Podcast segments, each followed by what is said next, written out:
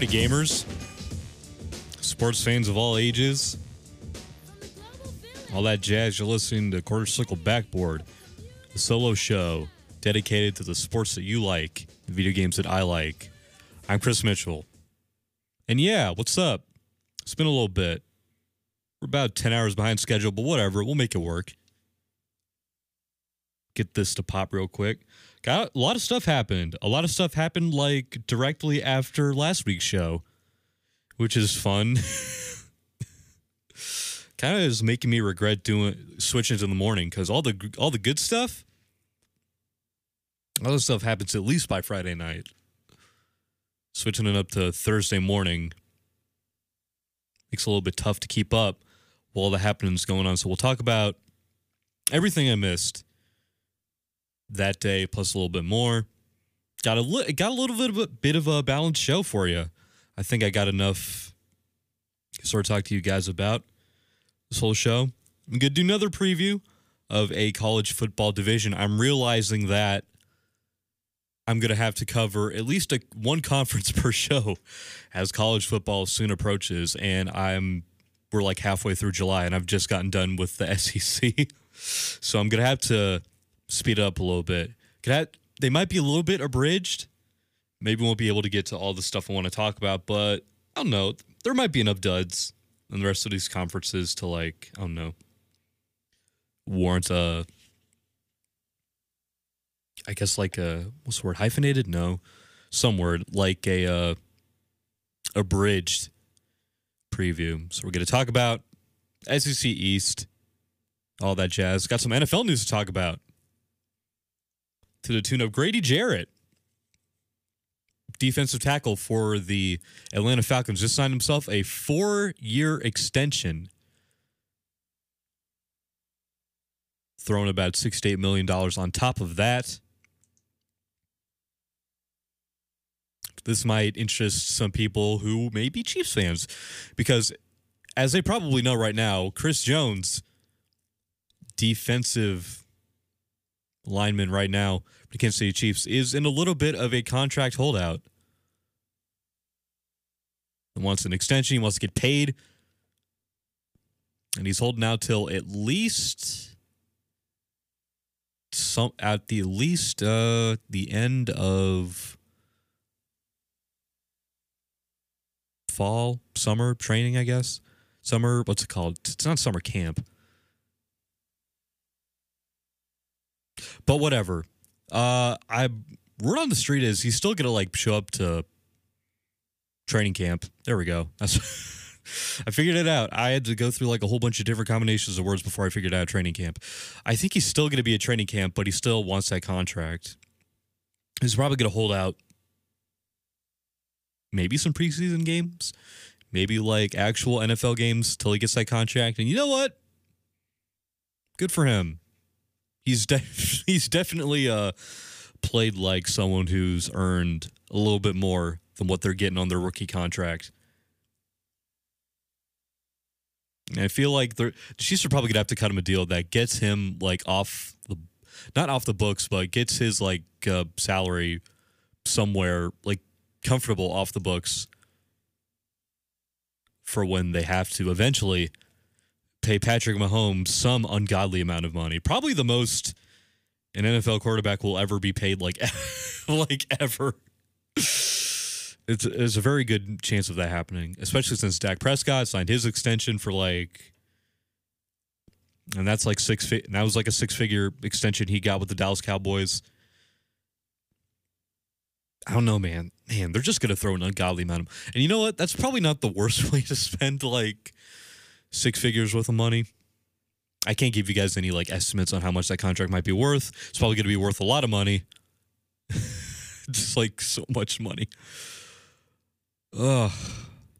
So that's going to be fun for all you, I don't know, salary cap nerds out there trying to run some numbers on how much it costs to run like a functional, like consistently good football team. Because it can be it can get expensive if you're not allocating the money correctly. Anyways, enough about pro stuff. It's time to talk about college football because, interesting, interestingly enough, media day was just, or media week, I suppose, so was just this week. So guys from all around different conferences. I think Big Twelve, the Big Twelve had their media day. I think the SEC also had their media day. ACC did too. I'm pretty sure everyone else did, but no one really talked about him because you know yeah, anyways, I'm going to talk a little bit about that in relation to video games, actually. Before we get into that, got to do this preview, just get this out of the way. But I also want to talk about real quick a uh, quick rule change for all you Big 12 fans out there and all you, especially all you Texas Longhorn fans. Horns down coming into this year, going to be penalized if any of you is caught doing it it's like a celebration while you're playing against the University of Texas. So, yeah, that's a bummer. Just they're just treating it like any other excessive celebration, which is kind of it's like, come on, man. It's not what's excessive about it. It's just doing like the horn thing, but just down. It's not too extra. Nothing like that. It's like uh shoot, when what's his face? Tom Herman did like the Drew Lock backpack thing when they played Mizzou in the Texas Bowl. Nobody got a flag for that because it's just like a you know like a simple motion, a simple taunting motion. I feel like that should be you know legal some way, shape, or form. Because if you if you're dropping the horns down, you you probably earned it. Like if you watch that West Virginia game last year, West Virginia earned that horns down. So I don't know what these Big 12 refs or Texas fans think they're fooling. Talk about horns down is excessive celebration. That's just bleh. That does not sit well with me. Lame as all get out. Anyways, moving on to the SEC East preview, counterpart to SEC West. So let's talk about the biggest competition to Alabama in the SEC West in general.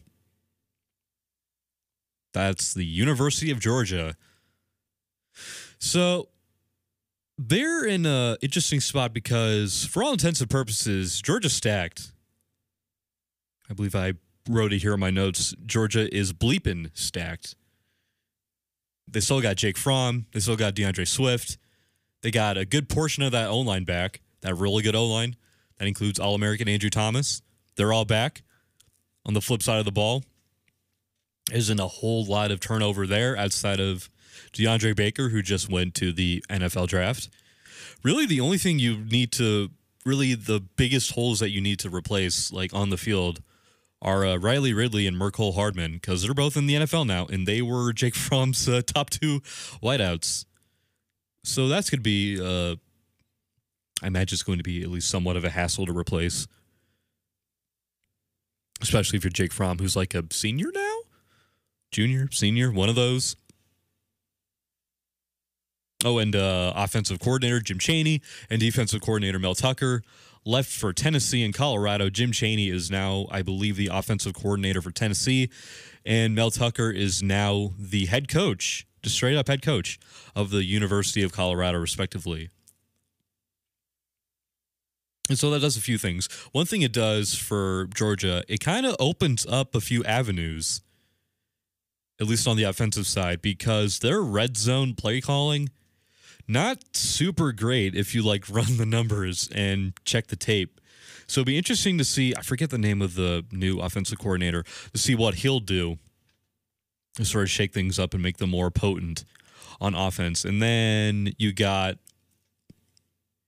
I believe the new defensive coordinator for Georgia is their old linebackers coach, and that dude, for all, for what I've heard, is also pretty sick. So, not a whole lot of, uh, not a super terrible case to be in if you're Georgia, really. And on top of that, really the only like fiercest competition you have in the East is Florida, Mizzou, and South Carolina, and they're pretty far away from being super competitive with Georgia by any stretch of the imagination. I think that goes for who they ha- who Georgia has to play in the SEC West as well. I feel like their closest uh, competitor to the throne, I guess, is Texas A&M, maybe Auburn. Are they playing Auburn? I think they are. Anyways, they they're probably give them the bet the greatest challenge outside of maybe the title game and outside of the playoff. And they'll probably win at least 10 games, but at some point at some point you're probably going to have Georgia fans are going to have a heart to heart themselves. Probably at some point during the title game when they're down two scores to Alabama, and it's the same heart to heart they had to have with each other at the end of last year's title game or conference title game, and two years ago during the national title game. and that question is: Was this really worth it? Are we happy with where we're at right now? you're winning a lot of games. You're stacked on every facet of the ball. Kirby Smart, really good coach, got really good assistants at his disposal. But are you really happy? Does this spark joy? Does this brand of Georgia football spark joy at all? In the end, does it really matter? Go dogs. Go dogs. Anyways, moving on to Florida. Good news. Took about a season and a half for the Gators to get something out of Feleipe Franks, but towards the end of that last year's season, he completed a, about 65% of his passes and threw no interceptions. And on top of that, most of the top 20 in SC in S&P if you go by that metric, shout out to Bill Connelly defense last year is back, and that O line could also be pretty good. At least as good as it was last year, if not more so. Unfortunately, that's a pretty small sample size to work on. Because you, yeah, you saw you saw Dan Mull. I think you could see like most of Dan Mullen's finished product culminate in the last four games, especially in that Orange Bowl. Was it the Orange Bowl? Orange Bowl win against Michigan, although I think with the proper context, I don't think Michigan was pretty was very much interested in winning that bowl game after their crazy dominant season in pretty much every facet of the ball. Last year got brought to a screeching halt thanks to you guessed it Ohio State just coming in out of the blue after they themselves just got trucked by Purdue. Still just no dice. Cannot do anything against Ohio State. So, yeah. I wouldn't blame Michigan if they came to that bowl game just sort of like, uh, I guess. It, much like Georgia showed up to the Sugar Bowl against Texas last year. It's like, yeah, they won, and it's a good win, but were their hearts really was Georgia was Georgia's hearts really in it? Was Michigan's heart really in it? Anyways, my point is all you got to do if you're Florida is show that you can you know, keep that same, you know, energy you had in the last four games of the season, you know, over the whole season actually instead of just in you know i guess you could you'd call it garbage time. You'll still probably go to a bowl game. You'll still probably win at least eight games. But yeah. I mean just just show it just got to show your stuff and they'll probably they'll probably be fine right now I'd probably have them as like the second. They're probably they're probably the ones closest to like nipping at the heels of uh, Georgia right now. And after that, I think is the University of Missouri, Mizzou football.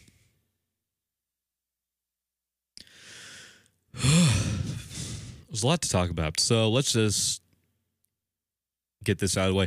After Mizzou got hit with that NCAA RICO. There's been a lot of question marks and unknowns about postseasons, bowl eligibility, things of that nature. But here is what we do know.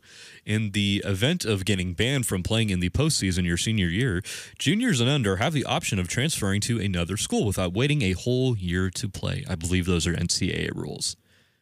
And nobody left except for one sophomore corner who wasn't really, to my knowledge, and to what I saw, did not get much playing time at all, anyways. I think, if nothing else, that's indicative of the culture that Barry Odom has been trying to build ever since he became the interim coach of Mizzou. Because having like that strong culture is part of being like a winning football program. And I think Odom of, I think successfully built a team that would run through a brick wall or two for him, their teammates, and their alma mater. So there's that. They got a lot of ish and vinegar running through their veins right now. A lot of malcontent. So they got that going for them. And so intangibles aside, the exodus of Drew Lock and Emmanuel Hall changes the genetic makeup of this offense a lot. Granted, it changed from more it changed to more of a pro style offense last year with the entry of Derek Dooley as offensive coordinator. I think this is something that Barry Odom wanted to do from the start. And so it it's not at all surprising that the mantra of run fast and throw hard. Just just, just do that go route real fast. I'll get the ball to you. Don't worry about it. I'll just throw it really hard. Don't worry, I got it. You're good. Why that might drive coaches like Derek Dooley or Barry Odom kind of crazy. So enter Kelly Bryant, a prototypical high level pro style game manager type quarterback for a coach that, you know, might have played extensive time as a linebacker in college. Might be the type of quarterback that someone like that would be looking for. Someone like Derek Dooley would be looking for. Someone closer to that product than Drew Lock, which I'll I'll give it to Dooley and Odom. They made they made it work. They made Drew Lock work pretty well in a sort of more pro style environment. On top of that, you got Cam Scott, Jonathan Johnson, Larry Rountree, Albert Okwuegbunam, Daniel Parker, Tyler Beatty, and Jalen Knox all back. I'm pretty sure they're all back. I might be wrong. I'm pretty sure like at least most of them are back. So they're all back. So Bryant's got all kinds of nice weapons to use in that offense. In the defense, led by guys like DeMarkus Acy at corner, Cale Garrett, and Jordan Garrett, who put up better numbers than Terry Beckner Jr. If you really look at the fine print. Well, they'll probably also be like that whole defense will probably also be at least, you know, markedly better. It was a defense that required a lot of just reps, just experience, just getting their teeth punched in. I feel like a lot that's valuable experience if you're trying to build to trying to rebuild a defense to something a little bit more sturdy. So there's that. There's a lot to like here, I feel like. If you're a Mizzou fan or just a college football fan intrigued by what the heck Mizzou is going to do now that it may not even go to a postseason, there's a lot to like here. I feel like that's there's definitely at the very least seven wins here. And there are at the very least nine winnable games on that schedule. I feel like people forget this, but outside of like some really bad luck in two games, Mizzou could have been that could have been like a 10 win team last year if a ball move if the ball got tipped a couple different ways, but that's just life. And that's not and relying on bad luck to keep you going even if you're Mizzou, even if you're another team with bad luck, that's not really a sustainable business model for your woes. So there's that. Should be fun this year. Anyways, moving on to South Carolina. Holy God, That's we talk about just the odds are stacked against you from word jump. This schedule is one of them. Very Texas A&M like they got to. So South Carolina's got to play Clemson, of course. They got to play Alabama. They got to play Georgia. They got to play Texas A&M, and they got to play a few other teams who are also likely to have top twenty-five in the nation talent. At the very least, at least you can say, yeah, Will Muschamp in like year whatever took that mess of a Steve Spurrier squad and turned it into something respectable. I feel like they won that Outback Bowl against Michigan a couple years ago. So there's definitely something there, even if the schedule, even if the schedule results don't really show it. Jake Bentley will probably end up being one of the best passers South Carolina has ever seen. And you'll still have guys like Rico Dowdle, Mon Denson, Shi Smith, and Bryan Edwards, guys who are really good skill players. And on top of that, I think another reason that South Carolina was so um, trending down last year was that everybody on defense got hurt, more or less. That's probably not going to happen again. There's a decent chance that not everybody on defense is going to be hurt this time around. So they got that going for them. And I feel like when it's all said and done, given like I don't know the daunting task of having to put up with all the all that freakish talent on the schedule, South Carolina will probably come out fine. They'll make it out alive, and there'll probably be a better program for it.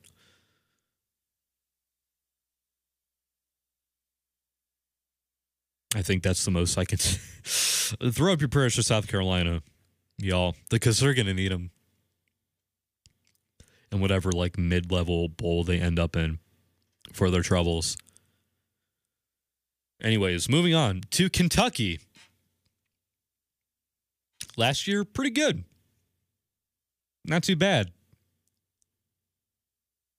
At long last, that project that Mark Stoops started is finally seeing some like results, results, not just, you know, results.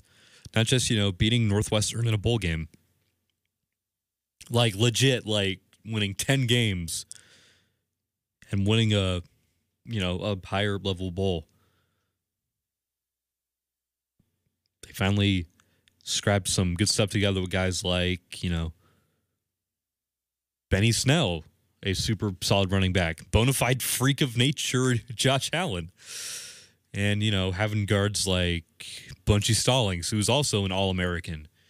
The bad news, but the bad news is those three guys are pretty much gone now. For all intents and purposes, Josh Allen and uh, Benny Snell, both in the NFL.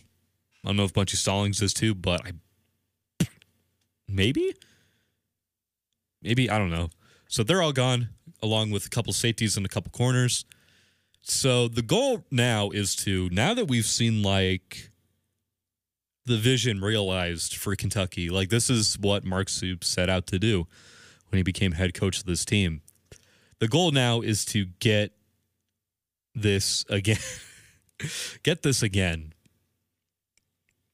with the squad that he built. And to prove that this wasn't like a flash in the pan. Granted, Kentucky also was helped by a couple, you know, the winds of fate blowing in their direction favorably a couple times. Just wanted to like throw that out there. That's not to discredit them or whatever, that's just, you know, how it is. So it wouldn't so it won't be like, you know, too surprising if they have a more of a down year this year, especially since they're, you know, so depleted. Especially on defense. And they're gonna have to get a little bit more out of an admittedly low risk, you know, their low risk scrambling quarterback Terry Wilson, which I'm not super down on Terry Wilson. I think he's like a you know fine quarterback. He won't like turn over. He won't lose you the game. Is what I'm saying. But now that Benny Snell's gone, I feel like the onus is going to be on him to sort of like carry like that offense forward. a little bit, at least a little bit, at least you know, further than he had already. To you know, you know, let his hair down a little bit and showed that he can be at least a good passer, if not adequate at the very least. But the good news is, at the end of the day, they still got a defensive line that's big by SEC standards. So that's pretty big. they got a really big defensive line, and their schedule is forgiving enough to, you know, account for the missing talent they have on both sides of the ball. All they really have to do now is just prove that, you know, that they are for real. That Mark Stoops, you know, figured it out. He got it. It'll be interesting to see how that shakes out this year. They'll probably they'll probably go to another bowl. Kentucky, that's my take. Uh, will it be like a super fancy schmancy bowl? Probably not. It'll still be a bowl. I don't think they're going to be Florida again this year, but it'll still be, you know, you know, entertaining enough. Not too much of a downer. Too much of a downer year. I, at least I don't think. I know some people are, you know, more trending down on Kentucky than others. So it'll be interesting interesting to see how that shakes out. Speaking of teams that are, you know, trending, this one's trending up, and that is the University of Tennessee, the Volunteers, Rocky Top, all that jazz. Officially out of Jeremy Pruitt's first full year of Cruton. The fruits of that labor is Tennessee. It has a number 11 ranked recruiting class in all of college football. And on top of that, most of last year's volunteers squad is coming back, including their quarterback, Jared. Man, I'm gonna I'm I'm gonna try. Just give me a second. Jared Guarantano, I think that's right. I really want to make sure I got that right. Jared Guarantano, their top three running backs, their top five wideouts, their seven, at least seven starting offensive linemen, most of their linebackers and most of their defensive backs. All those guys are back. And on top of that, Pruitt brought in the aforementioned Jim Chaney to be their offensive coordinator and Alabama defensive backs coach Derrick Ansley to be their defensive coordinator and Tee Martin for that assistant head coaching gig and that passing game coordinator gig. I feel like when all that's said and done, there's some Tennessee's got the fixins to, you know, make a little bit of racket in the SEC East. At least be a contender for second place, I feel like. Because I don't think they're quite there yet to really challenge Georgia, I don't think. But at the end of the day, it'll still be a fun football team is definitely better off than it was last year. Because Tennessee was definitely like the epitome of a of a year one work in progress type football team. That should probably change because it usually changes in year two. That's usually when the spike happens. So let's see if Pruitt's got the sauce to make that ship sink or swim. And then closing it out, you got Vanderbilt. Vanderbilt, you still got Ke'Shawn Vaughn. Even though you got to play replace quarterback Kyle Shurmur and like seven defensive starters, you still got some stuff around you to sort of make this thing work. Like big boy tight end Jared Pinkney and Kalija Lipscomb, not a tight end, to sort of make that offense at least worth something. It's probably going to be another like middling year where maybe you're bowl eligible, maybe you're not. I don't know. That's a tough schedule. But if you learned anything from last year, especially during last year's game against Florida, is that Frank Mason and his boys will not be trifled with. No, sir. They will go down swinging, even if it might be to their detriment. I feel like Vanderbilt still has to like has to keep building upon like that big underdog energy that they've been serving for like the past couple years, and it almost worked. Like they almost like upset Mizzou in Columbia. So they're close, I feel like. Like, no lie, I feel like Vanderbilt is close to something, even though they had to replace their uh, quarterback, got some turnover on defense. There might be something cooking in there with Frank Mason. And even if there's not, I definitely want to, wouldn't want to be on the flip side of Frank Mason in a bar fight. So you got that going for you, Vanderbilt. That's some really that's really good Tennessee energy. Ten- Tennessee energy to have, honestly. So you can pat yourselves on the back for that. And just like that, we will be back with some video game content for you. Playing a lot of video games. This time, I think I can, you know, synergize with my sports segments. Got a little bit of both for you in this upcoming segment. So don't go anywhere. We'll be right back with some more Quarter Circle Backboard here on KCOU 88.1 FM,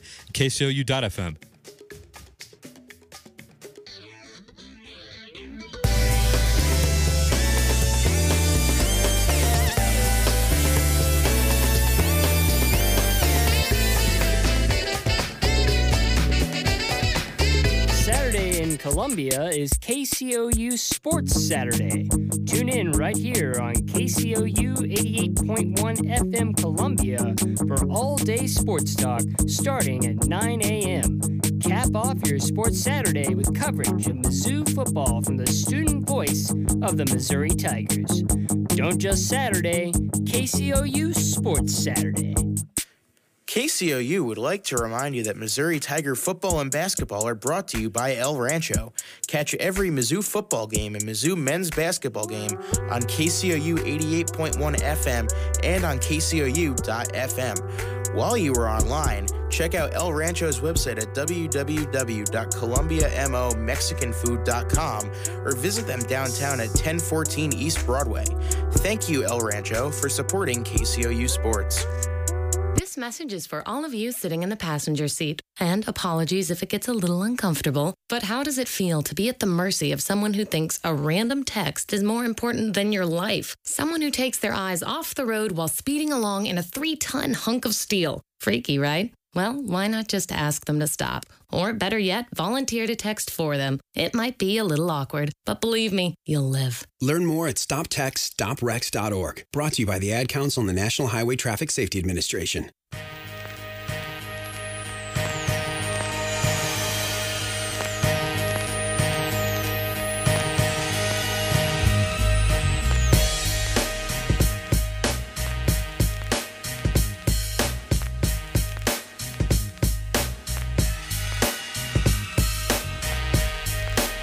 Welcome back to Quarter Circle Backboard. I am your host, Chris Mitchell, here delivering you the sports that you like and the video games that I like. Coming in hot with the video game part of our show. Gotta love those video games. Got a little bit of both. Got a little bit of video game and sports news. So I'm like meshed into one here talk a little bit about Madden 20. Those ratings are in. Everyone's talking about them. Everyone that still cares about Madden. Now, some more Nintendo Switch news. Because they're Nintendo's not done with their Switch editions. Believe it or not, outside of the Switch Lite,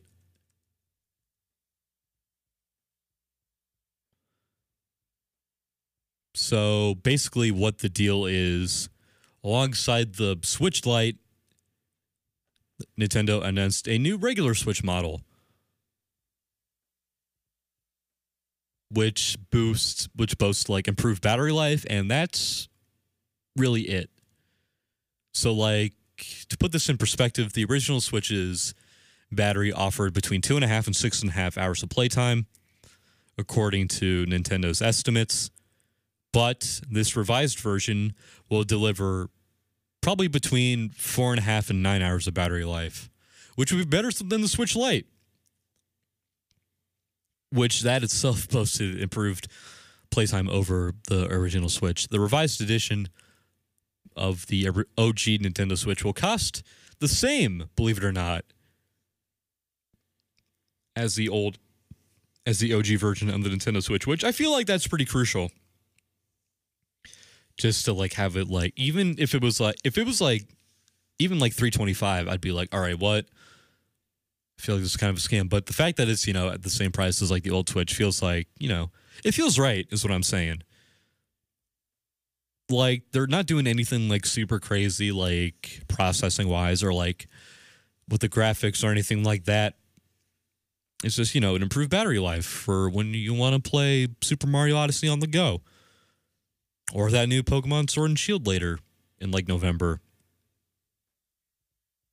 So that should be fun for people who don't have a Switch or who, you know, previously had a Switch but was turned off by the battery life on the old model and are looking to like get back into it either with the Switch Lite or this new and improved version of the Switch. Anyways, Madden 20.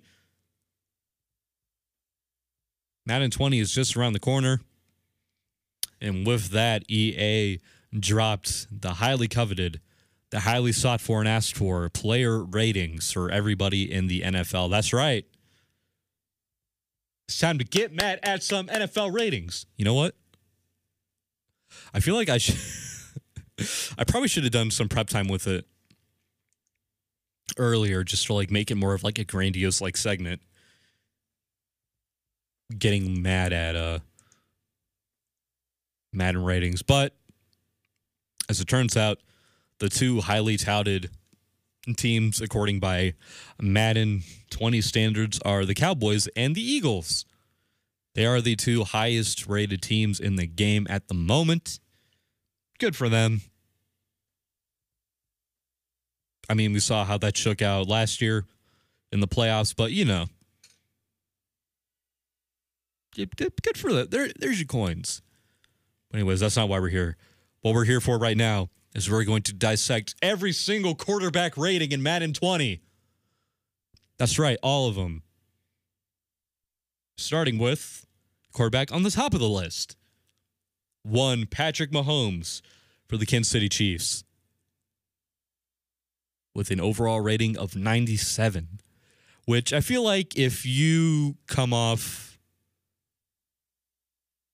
an MVP season racking up like 50 touchdowns. And, you know, intercept like a amount of interceptions that's like not super crazy or like worrisome. That's yeah, I feel like you you'd you'd at least have to be like 95 or above if you come off an MVP year. At least that's just my opinion. No like inherent Chiefs bias in there at all, I promise. Trust me. Okay, but for the Chiefs bias take, I feel like there is not a numerical rating scale for which you can grade Patrick Mahomes. He's too good for that. He cannot be contained by numbers, I'll have you know. That's just Pat, man. Up next, number two, right behind him is Tom Brady, which, you know, yeah, I mean, that's a goat. 99 awareness, which, duh. 60 speed, which, you know, yeah, that sounds about right.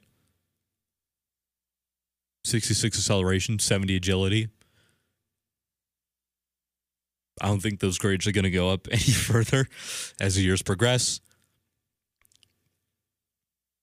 But yeah, Tom Brady, 96. That sounds right. Up next, you got Philip Rivers coming off probably his best season to date with a 94 overall ranking. That also feels pretty right. I'd also have him in like the mid 90s because he like for all like the flack I like to give Phil Rivers for just being goofy in like big time games. Like he really like he really earned his keep and earned respect last season. So tip of the hat to P Riv. Shout out to Lamar Millard. After that, you got Drew Brees, rated 92 overall, which, I mean, sure. Yeah, that works. He also, he himself too, I think was a product of like, or like a benefactor of the offense boom in the last couple years. That's just my take. Guy, having guys like Alvin Kamara and Michael Thomas on your squad, Mark Ingram, definitely didn't hurt. Did that show up in the playoffs? Yeah. You can make the argument for no. But yeah, 92 sounds right. After that, you got Andrew Luck, also rated 92, which, you know, after the past couple seasons Andrew Luck has had, the fact that he like was able to perform at the level that he did last year is pretty incredible. It's really something that he, he was able to fight through all that and still come out one of the best quarterbacks in the league, at least for my money. So shout out to him. After that, you got Russell Wilson at 90, Aaron Rodgers.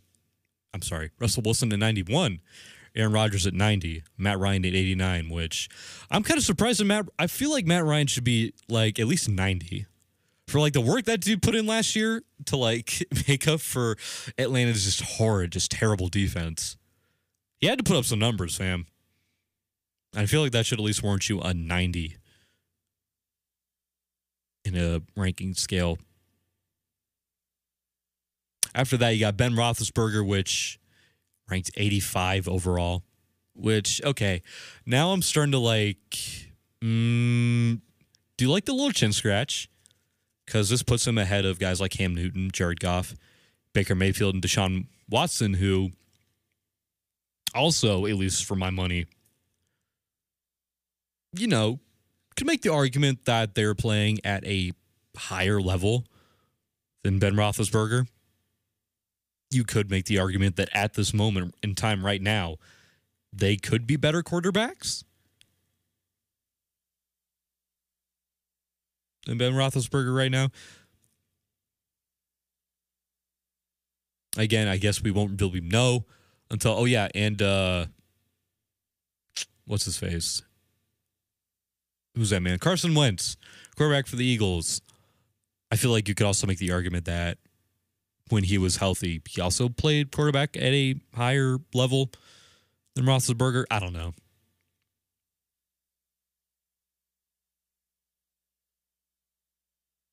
And after that, I throw those numbers. Got Cam Newton 84, Jared Goff at 83, Baker Mayfield 83, Deshaun Watson 82, Carson Wentz 82, and they got Kirk Cousins at 81, which I mean, yeah.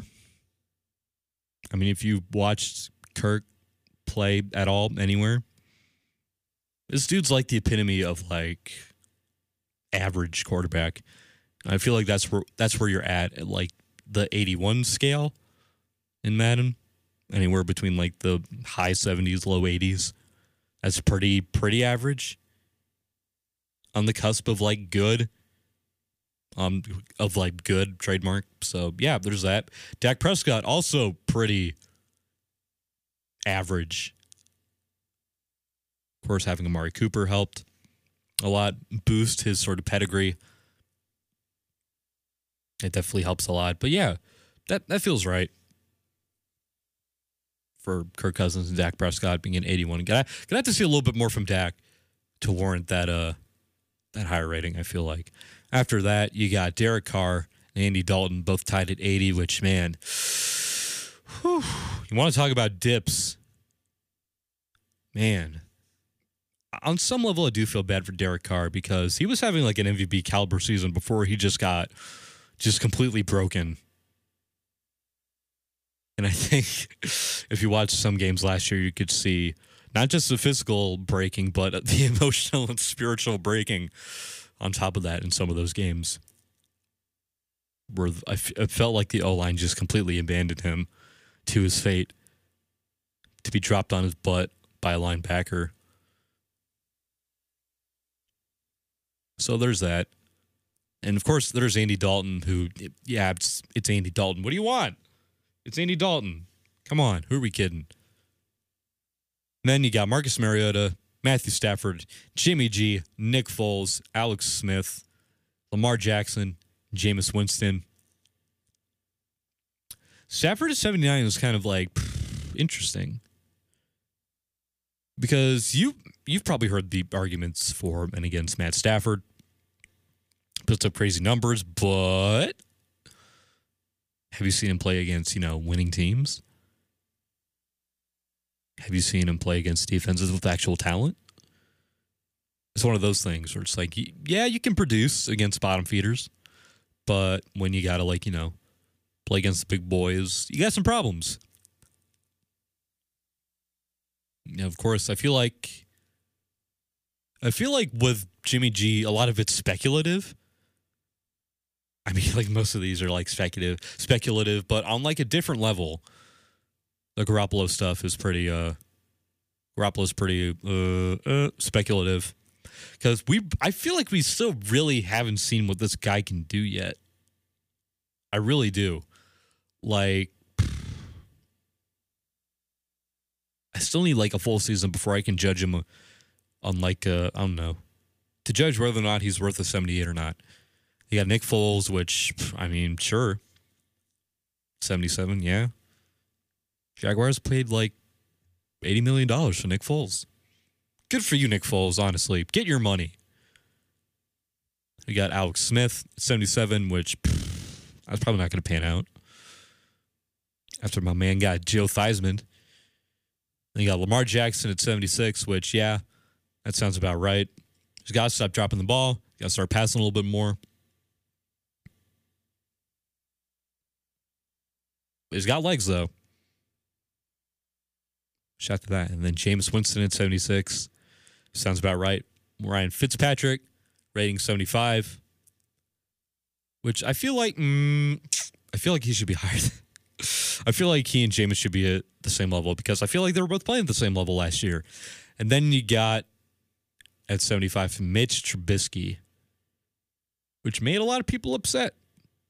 I saw it. I was there online. People mad that Mitch Trubisky was under like an 80 rating. I, which I mean, I mean, check the tape on Trubisky. You know what he does. You know what he doesn't do. You know where he needs to improve. Don't act new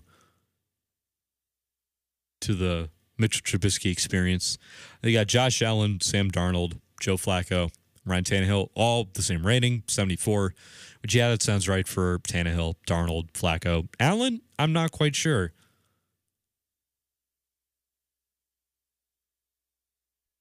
I feel like we're to need, like, I don't know. The sample size for him, like, being competent, like, isn't, like, big enough yet. I think the same might go for Sam Darnold, but those those two have shown some flashes. I feel like. I think those two got some. those two got some potential. I, well, to be fair though, I'm pretty high on Sam Darnold, probably higher than most people, to be honest. But I don't know. I think he might have some juice. And you got Teddy Bridgewater at 73, Case Keenum at 73, and then yeah, yeah, Kyler Murray, Dwayne Haskins. I like how Kyler Murray and Dwayne Haskins are both a higher level, or at least on the same level as Eli Manning. That's really funny. Because, man, oh boy, Eli, my man, my dog. he's just, he's still there. By hook or by crook, that man's still there. Whether you like it or not. Anyways, that's all the quarterbacks I care about. Those are all the ratings I care about. Do I agree with most of them? Uh, do I care that much to like make like pointed, pointed arguments about it? Not really. Am I going to play bad? No. Why not? Because I am playing NCAA Football 14. That is literally all I've been playing these past three days because that game, oh my God, it's like stupid fun. it really is. I've been playing uh, Dynasty mode and I put the onus on my brother Andy to like decide who should be my dynasty team. And of course, he gave me what any caring brother would do in this situation, who's knowledgeable about college football, who wants to see me succeed. He said, Turn Pitt into a dynasty. I said, Okay. I'm currently 10 and 0 right now. It was Pitt in my first season. Coming off probably the most stressful game I've ever played of anything in my life. No, for real. Like a couple hours ago, I just beat in game North Carolina 52 to 49, 48, I think. It was way closer than it had any right being, but man, that Pitt defense has some issues just like tackling It's not that Pitt defense, that initial defense you get isn't really fast. It isn't really, you know, strong per se. It can it can get muscled around by, you know, running backs, offensive linemen pretty easily. So that's been frustrating trying to keep up with that. But the good news is I turned Kenny Pickett into a passing touchdown machine. So that's been fun. Been enjoying that a lot. I'm ready to get my hands on like I'll be ready to, you know, turn this team into something that I actually want with players I actually like. Cuz God love him. If he's a real person, he probably is, but if he's out there, Will Gragg is just oh my god. he's Pitt's tight end and he's pretty big. Like he's a big fella. Like if he if he like catches a football, he'll probably carry a defender on his back or carry a defender or two on his back and just drag him for a little bit. That is if he can catch the ball at all because his hands are like oh, his hands are like bricks. If the ball is like a magnet, it's like a polar side of the magnet, his hands are like that same polar magnet. It's very frustrating, especially if you have to do like tasks like Oh, I don't know, pass to a tight end for 100 yards for X amount of touchdowns. It's very, it's not easy, but, you know, I, I will cherish when I actually get a tight end, you know, worth the energy to pass to on a post route. I'm going to enjoy that a lot. Anyways, I think that'll just about do it for the video game segment. When we come back, we got some big, big basketball news, some NBA news that just happened like right after the show ended last week. So we're going to talk a little bit about that here on Quarter Circle Backboard. Do not go anywhere. I'm Chris Mitchell. We'll be right back.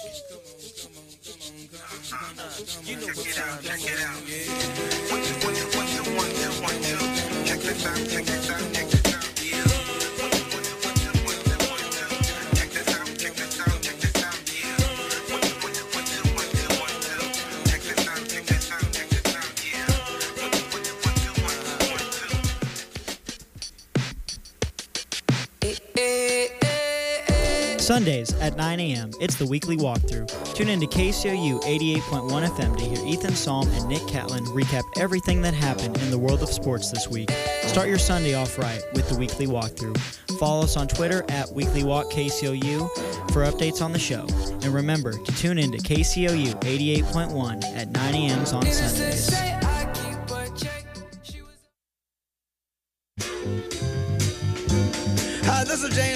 Soul brother number one, always fighting. Now I'm fighting for your life.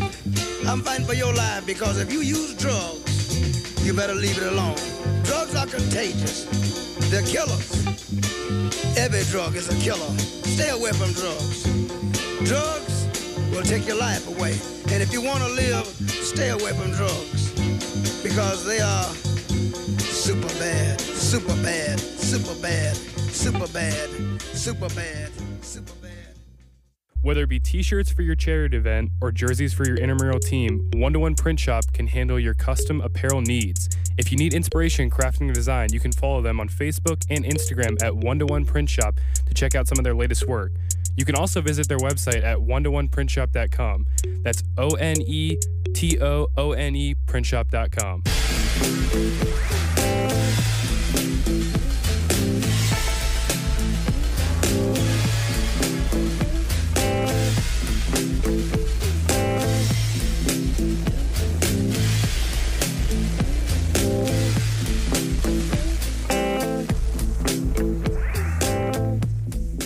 Is happening, y'all? You're listening to Quarter Circle Backboard here on KCOU 88.1 FM and KCOU.FM. I was not looking at the time, so we're a little bit, you know, we're stretching it a little bit thin, so I'm going to keep this brief with some of this NBA news, although it should probably speak for itself.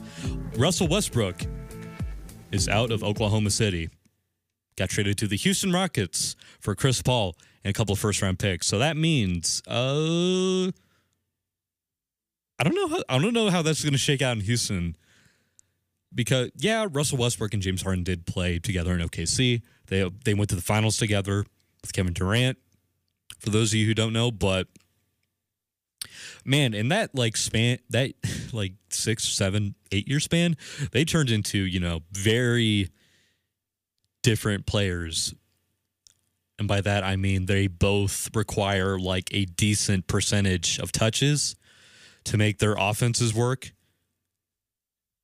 So I don't know how that's going to shake out between James Harden and Russell Westbrook. I don't know how much off ball stuff Brodie's going to be doing. I don't know how much off ball stuff Harden's going to be doing if they're both sharing the court at the same time. Could be a disaster. Could be fun. I don't know. Could be interesting to see. And then the Thunder are not currently looking for any suitors for Chris Paul because they're not around. There currently are not any suitors for Chris Paul at the moment. Granted, that's probably because the because we've just you know exited like the heavy heavy like free agency period. So all the contracts are good and signed and they're probably going to keep all those contracts those who signed them at the very least at least for now. So they got until the trade deadline to you know find chris paul a suitable suitor for a playoff you know caliber team maybe. And chris paul has enough time to you know make a case for himself that he's worth you know shelling out some bucks for to eat up that contract. And what's his, what he's got working in his favor is that when Harden wasn't around, Chris Paul did look a lot like you know vintage, not probably not vintage Chris Paul, but you know the Chris Paul we're you know we've come to expect. So there is there is that. And so there is going I think there's going to be some inherent trade value in Chris Paul already. It's probably going to what I think the Thunder is going to do right now, what both parties are going to do is they're going to find a way to maximize Chris Paul's tradability, make him more of a potential suitor for other teams. I think that's how that first chunk of the season is going to go for the Oklahoma City Thunder. And then you got Ben Simmons signing a contract extension, that five year, $170 million. That, you know, that Jamal Murray scratch. Shout out to Jamal Murray for securing that bag with the Denver Nuggets which is a bad contract, but you know, good for him for getting that money. Man, I still don't know how I feel about Ben Simmons, the way they market Ben Simmons as like their point guard, even though he doesn't have a jump shot. Because I feel like Ben Simmons, as good as he is, and he's pretty good, arguably worth that max contract. Oh, I feel like you'd have to feel a little bit better about it if he had a jumper of any kind whatsoever because him and Embiid, that might be a they they're a dynamic duo, no buts about it. But with them together, especially with guys like Horford on the squad now, there is a little bit of a spacing issue that inherently comes with those two because they can't really you know like space the floor for each other because they're pretty poor uh, three point shooters. Embiid being a poor three point shooter and Ben Simmons being a poor three point shooter by virtue of not having a jumper at all. Which I feel like you could go on and on about, you know, you know, does it really matter that he has a jumper? I feel like at some point it does. I don't know if we've reached that point yet, but I feel like we're going to reach it at some point during this contract. And I feel like when we do, oh boy. a good luck finding trade candidates, I guess. Or a good luck, you know, eating crow on that max contract. Anyways, I think that'll about do it here for Quarter Circle Backboard. Thank you so much for tuning in. I know it's late. Really sorry about that. And, and one more before we go. Big shout out to Vlad Guerrero Jr. I know it's been a couple weeks, we're like two weeks removed from the All Star game, but he hung so much dong in that home run derby, breaking all those records, really solidifying the Vlad Guerrero Jr. hype train as like a, you know, public thing as opposed to just, I don't know, a few inside niche baseball fans who were, you know, big Vlad Guerrero Jr. fans back in the day. So I'm glad to see that hype is, you know, being projected for the world to see because he deserves it. Because that kid could be pretty good. Anyways, that's pretty much all I have to say about that. I'm Chris Mitchell. Do not go anywhere because we got a show coming up next on Safe Harbor. See y'all later.